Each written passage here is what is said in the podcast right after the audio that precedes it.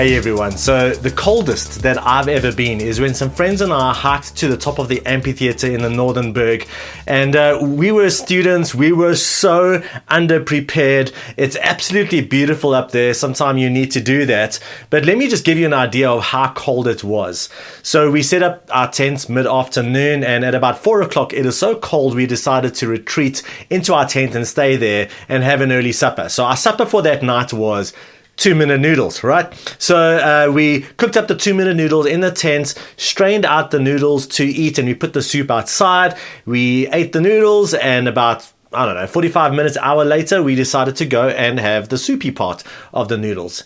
It had been outside for about an hour. The sun hadn't even gone down yet, and there was a layer of ice that had formed on these noodles that were boiling about an hour before that. So that's how cold it was.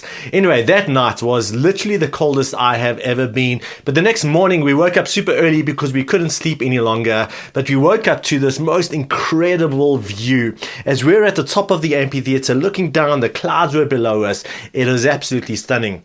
Now, we had only planned to stay up there for one night, so we had to pack down our tents and get back to our cars. But for those of you who have been up there, um, the amphitheater kind of goes up and forms almost like a tabletop moment. And while there are some higher peaks in neighboring Lesotho, there's a little peak at the back of this area known as the Mont aux Sources, which is one of the highest points in South Africa. So we thought just before we go and pack up our tents and go back down, we're just going to walk over there to the Mont aux Sources peak. And so we started walking. In our minds, we thought it to take about 10 minutes to walk there, 10 minutes to walk back. And I can't remember how long it was before we realized it doesn't feel like we're any closer to the aux Sources than we thought we were. And we carried on walking, and then you climb over some rocks and a little hill, and then it's not any closer than when we were half an hour ago. And then we realized what was going on. What was going on was because of the lack of houses or cars or people or trees, we had no perspective for how close this peak actually was. And so every time we thought we should have been getting closer, we still probably had whole kilometers to go. And the reason why I bring this up is because right now, as a nation, especially Johannesburg, we are going through just an incredibly violent third wave of the coronavirus. And here we are over a year into this whole thing, and maybe you're thinking that we should have peaked by now. We should have been there by now. We should have, in fact, turned around by now. Life should be normal by now. Now, going back to our story, eventually we did peak and it was quite amazing standing on top of this uh, the Mont aux Sources just knowing that we're on one of the highest if not the highest points in South Africa and and then we could continue with our day. And and again we have been, as a church been going through this series called worship in the midst of where we've been looking at the life of David his highs and a lot of his lows and how he processed these seasons of his life with the Lord. And we know how he processed these seasons with the Lord because we have the Psalms. And many of these Psalms are connected to moments in this narrative of David. And so we've been looking at many of his lows as David spent a lot of his time on the run from King Saul. And we're hoping that these Psalms and these sermons have given you some handles as you've been experiencing challenge after challenge so that listen, you can go through this with God or you can go through these challenges without God. And we want to help you process these challenges and these moments with the God who loves you so much and who wants to engage you even in these difficult seasons. Now, for us as a family, some of you know that uh, all four of us were diagnosed as COVID positive about two weeks ago. And for the most part, uh, we weren't showing symptoms that were too bad until Bianca actually took a turn for the worse. And turns out that she developed COVID pneumonia and has be, had to be hospitalized for five days. And it was a very uh, harrowing moment for us as a family. And we were afraid. And I remember one of the nights that she was in the hospital, um, I, I didn't know what was going on. And if I tell you the truth, I was afraid. I was truly afraid. And I had just preached on Psalm chapter 40. And I just told you as a church that we need to process our difficult moments with God. And so I had to listen to my own sermon and I had to sit down with my Bible open at Psalm chapter 40, where the opening line says, I waited patiently for the Lord. And I challenge you that um, in our difficult moments, when our heads dip below the waves, that we need to wait patiently and expectantly for the Lord. And so I had to sit there with God and say, God, I'm waiting for you. And then a few verses later, it says, Blessed is the man who makes the Lord his trust. And I was like, Lord, right now, yes, I am trusting that you're going to send the right people her way and the right medication her way. But I'm declaring right now that I'm trusting you and you alone. Now, thankfully, uh, Bianca is home now and we're all recovering, and we're so grateful for your love and your support during the season. But I know that just like David, it took years of challenge after challenge after challenge. And just like us, we thought we should have been at the peak by a certain point in time, but it just seemed like we were never getting there. Some of you are there you feel like you're not getting there. There's just one more hill and another one after that and another one after that one. And, and the, I want to encourage you to take these Psalms to heart, to take these sermons to heart. But just like there did come a moment when we did eventually peak, so there are also going to be moments of victory in our life where there is turnaround, where we do see God's hand, where we do see God's power.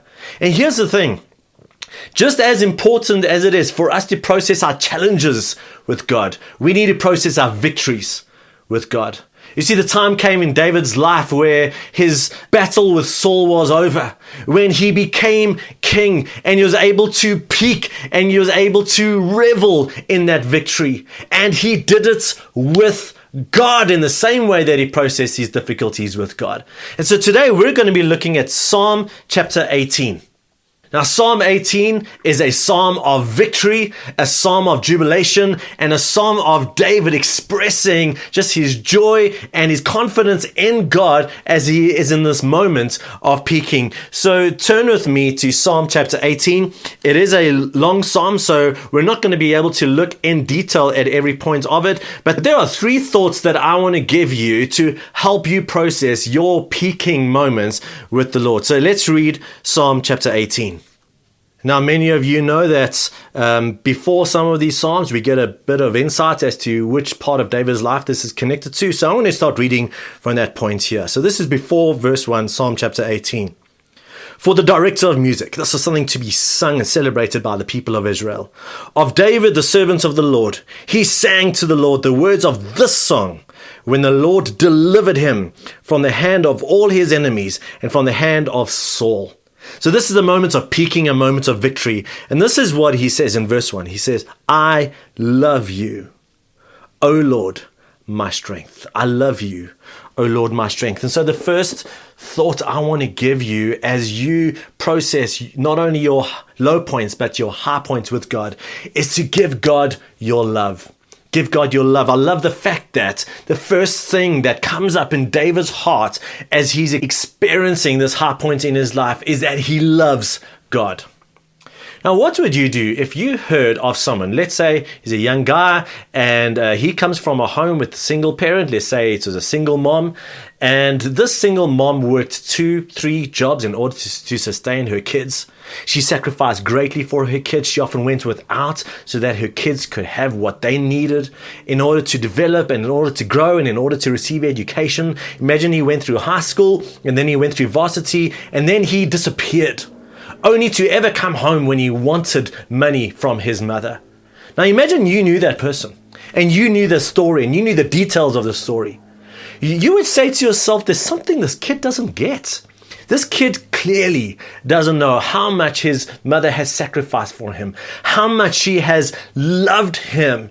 And there's something that is, there's a lot there's a switch that's not going on. He is not responding in love. He's not responding in a way that is somehow proportional to what she has done in his life. And guys, we can be the same way. We sometimes, for whatever reason, reason feel so shortchanged by God and, and we wonder if we're blessed, and yet Ephesians 1 says we are blessed in Christ Jesus. We have received all spiritual blessings in Christ. We sometimes feel alone, and yet God says, But I am your father. I am your good father, and I give good things to you. And then bad things happen in our life, and God says, But I am turning these bad things that were intended for evil for your good. And I'm with you in those moments. And I'm giving you myself, and I'm giving you salvation, and I'm defeating your enemies by sending my son to die on a cross for you. And I'm giving you his life, his righteousness. And yet sometimes our response just belies the fact that we just don't get it. And David is teaching us that our appropriate response to all God's goodness in our life is to love Him. Was David David grateful? Yes, he was. Was David thankful? Of course he was. But even more than that, his response was a response of love. Isn't this the greatest commandment? The greatest commandment is that you love the Lord your God with all your heart, soul, mind, and strength, and, and all other acts of obedience and love come out of this single greatest commandment. And this is what David is doing. He is loving God in response to all that God has done in his life. And so I want to challenge you as you become aware of all that God is to you and all that He has done for you. Yes, be grateful. Yes, be thankful. But even more than that, give Him your heart and your life in a loving response to who God is so that you too can say, I love you, O Lord, my strength. The next few verses, uh, David describes God as a rock and a fortress, and he describes some of the difficult moments that he's been through. And we've looked at some of those themes in the last few Psalms. But now I want to look at verse 7, and I'm going to read to verse 19. And as we read these verses, I'm going to ask you to maybe close your eyes. There's some very beautiful poetry that's going to come out here, and let the words of uh, these verses wash over you. This is what it says from verse 7 The earth trembled and quaked, and the foundations of the mountains shook. They trembled because he was angry. Remember, David is describing God saving him and, and God bringing him to this moment of peaking and victory in his life. Smoke rose from his nostrils, consuming fire came from his mouth, burning coals blazed out of it. He parted the heavens and came down, dark clouds were under his feet. He mounted the cherubim and flew. He soared on the wings of the wind. He made darkness his covering, his canopy around him, the dark rain clouds of the sky. Out of the brightness of his presence, clouds advanced with hailstones and bolts of lightning. The Lord thundered from heaven. The voice of the Most High resounded. He shot arrows and scattered the enemies. Great bolts of lightning and rooted them. The valleys of the sea were exposed, and the foundations of the earth laid bare at your rebuke, O Lord, at the blast of breath from your nostrils. He reached down from on high and took hold of me. He drew me out of deep waters. He rescued me from our powerful enemy, from my foes who were too strong for me. They confronted me in the day of my disaster, but the Lord was my support. He brought me out into a spacious place, and He rescued me because He delighted in me. And so, as David is thinking about this great God who has acted on his behalf, in these verses, I want to encourage you as the second thought for today is to give God the glory. Our first point is to give God your love, but now to give God the glory. Now remember, the Psalms is often written in a genre which is more poetic than anything else. And so what is happening here is not necessarily David having this picture of God riding chariots and, uh, you know, smoke coming out of his nostrils and fire out of his mouth. This is David poetically describing how he, in his mind's eye, sees God acting on his behalf. In his mind's eye, it is big, it is cosmic as God brought him to this point in his life. And so I want to ask you, just in a moment of honesty, if for David it was these pictures of a thunderstorm and this great act of God working cosmically, how do you often see God? What sort of metaphor would you use? I love this idea of a thunderstorm. In Joburg, we're quite familiar with them here in the Highvelds. And, and most of the time, we experience thunderstorms from the safety of our own home. But I don't know if you've ever been on a farm or in the country or maybe even exposed out in nature when one of these thunderstorms have come. And maybe you've experienced its power and realized how small you were. And for David, this is him in worship as he sees and recognizes all that God has done. But how would you describe God working in your life? How, how do you see God in your mind's eye? Would you use this image of a powerful thunderstorm? And whether God is working in a sustaining way in your life, just keeping you going and providing all that you need as you walk through a difficult season, or whether, like David, you're experiencing a, a peak moment, a high moment, a moment of victory in your life, how would you describe God's work? And often, as I think about that, I wonder what we're not seeing. I mean, if we could actually see all that God is truly doing, all that He is doing in every single detail of our lives, and whether it's turning evil for our good or giving us good things, or the way He is protecting us, or the way He is changing the course of events in our lives, if we could truly see that, maybe we too would use language like David to glorify Him as we in our hearts and minds see what God is doing. But we don't see those things and we don't believe those things, and so we don't glorify Him in the same way that David does. See, the Bible says that we are to live by faith and not by sight. Now, that's not some sort of name it, claim it theology, or in the name of faith, you make some bad decisions that Jesus somehow has to back up on your behalf. No, faith is living as if what God says is true is actually true. But if we live by sight, that means we're defining our idea of what we think God is and isn't doing in our lives by what we see and perceive with our five senses. And because we're living by sight and because we don't think we're seeing God's activity in our lives, we're not recognizing all that He is doing. But if we live by faith, that means that even if I don't see it, or even if I don't feel it, I know He's at work. I know He's turning bad for my good. I know He's building faith in my life. I know He's purifying me. I know He's saving me. I know He's good to me. I know He is present. I know He is there. And then I can give Him the glory for all the things in my life.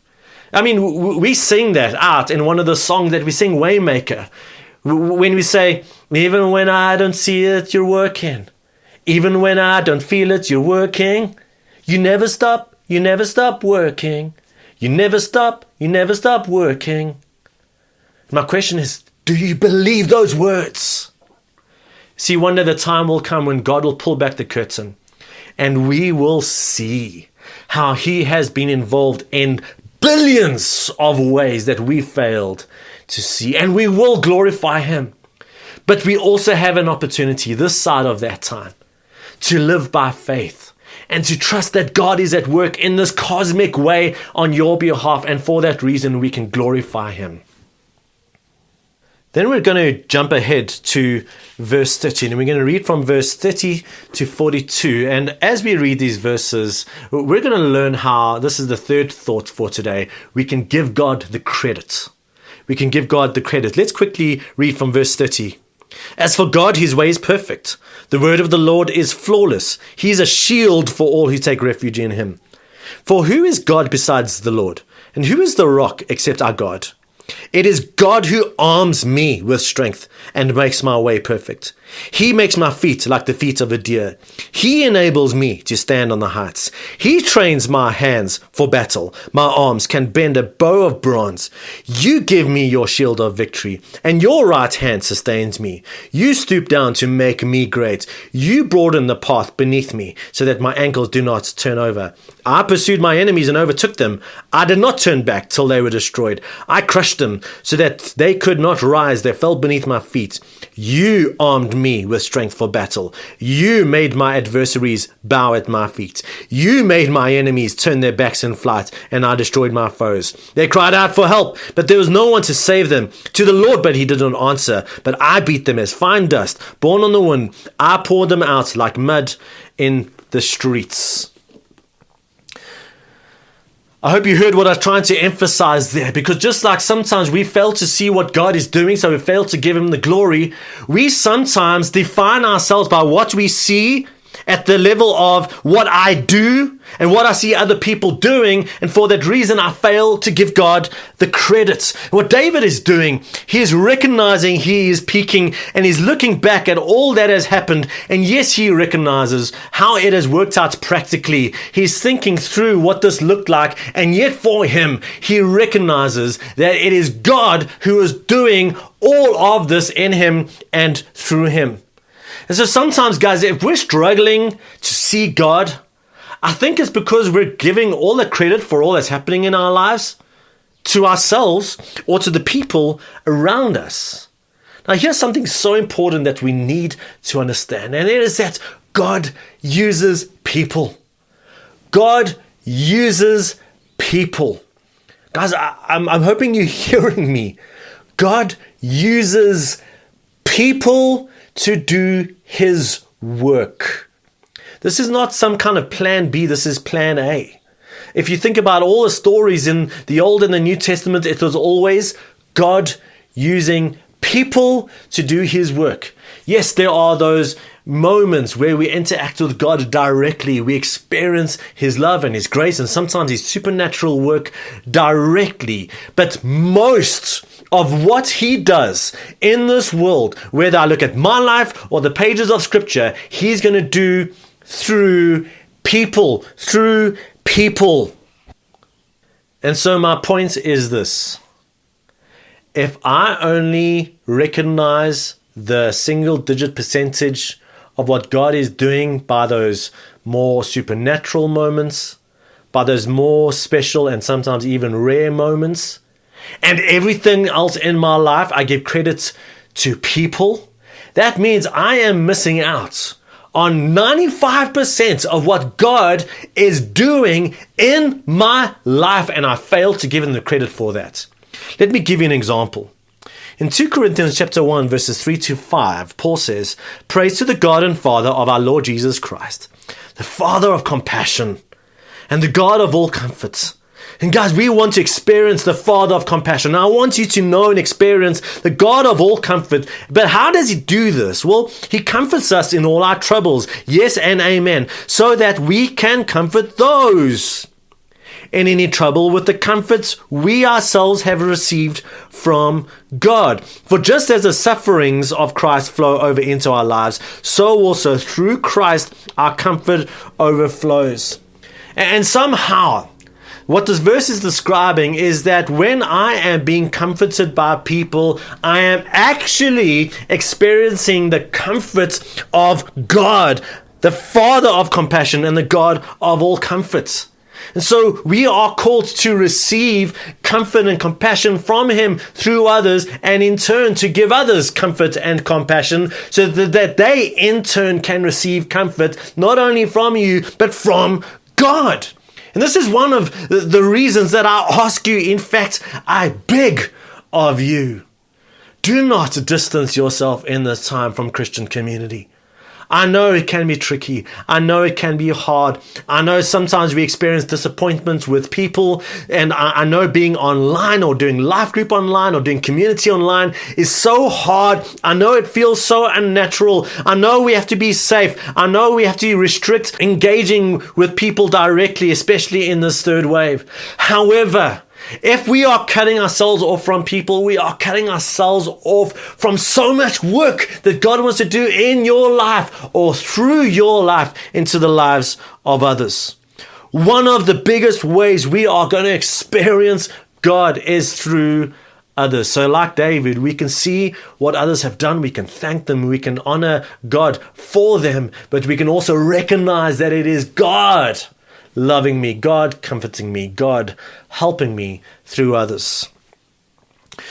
But not only do we sometimes fail to give God the credit when we look at what other people have done in our lives, but sometimes we fail to give God credits when we look at what we have done with our own two hands.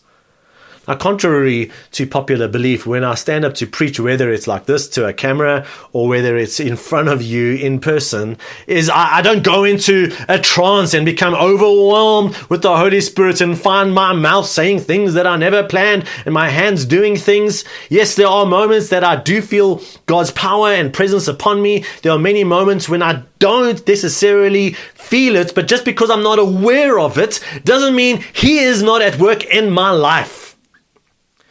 This is what David knew. When he looked at what he did, he didn't restrict himself to the work of his hands. He knew it was God working in him, God providing all the physical and spiritual resources that David did. Paul also knew this, which is why he says to us in 1 Corinthians 4, verses 7, he says, Well, what do you have that you did not receive? And if you did receive it, why do you boast as though you did not?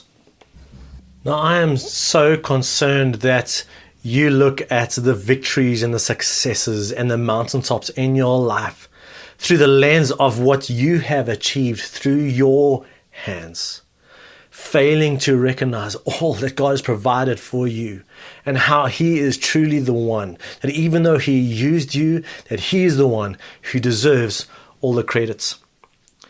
Now, today we're going to be coming and landing at the communion table. And I just want you to keep that in mind as we read these last few verses. So from verse 46 The Lord lives. Praise be to my rock. Exalted be God, my Savior.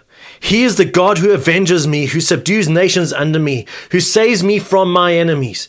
You exalted me above my foes. From violent men, you rescued me. And though I will praise you among the nations, O Lord, I will sing praises to your name. He gives his king great victories. He shows unfailing kindness to his anointed, to David and his descendants forever. You see, the thing about the, the life of David is that the, the life of David was never exclusively about the life of David, but rather David's life was always pointing forward to the greater king who was to come to the greater and better David, who would actually bring not only the kingdom of Israel, but the kingdom of God to planet Earth. And so David's life points forward to the life of Jesus. The greatest victory in the story is not that David became king, but that God came as king to save us and to save us from our enemies. The victory is not just that God saved David from his enemies, but that he defeated our enemies as our king. And he didn't do this by sitting on opulent throne. He did this by climbing onto a cross. And in that way, we too can say, The Lord lives. Praise be to God, my rock. He is the God who avenges me and subdues, subdues nations under me, who saves me from my enemies. And so, as we come to the communion table, I'm going to ask that you look at God the same way David did, but we also look at who Jesus is through the lens of this song the God who saves, the God who is king, the God who is sovereign the God who is involved in every aspect of my life, but also the God who defeated my enemies and who saved me from sin, from Satan, and from hell, so that he could give me himself, and so that I could experience the God who lives and the God who saves. So I hope that you've got your elements with you, and we're going to take the bread as a picture of Jesus' body who was broken on our behalf so that he could save us as our King. Let's eat together.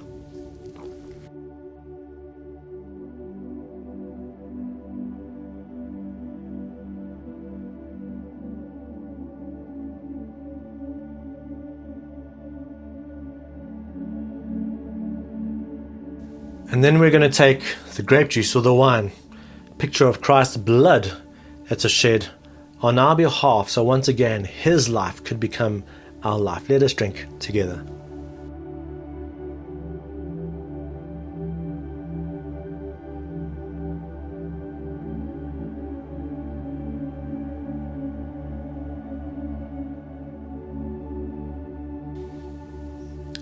And let's end off by praying verse 50 together. He gives his king, he gave David, now he gives us great victories He shows unfailing kindness to his anointed, to David and his descendants forever. And Father, you've given your king victories, and therefore you give us victory. You have shown unfailing kindness to us. And Father God, we know that we are David's descendants because of who you are, King Jesus. And so we love you. Just like David responds by giving you his love, we respond by giving you our love. And Father, we also give you to the, the glory as you recognize all you have done in our lives. And we also choose to give you the credit. Father, where we have often given the credit to ourselves and to other people in our lives, we give you the credits. You're our great King and our great God, and we love you. In Jesus' name, amen.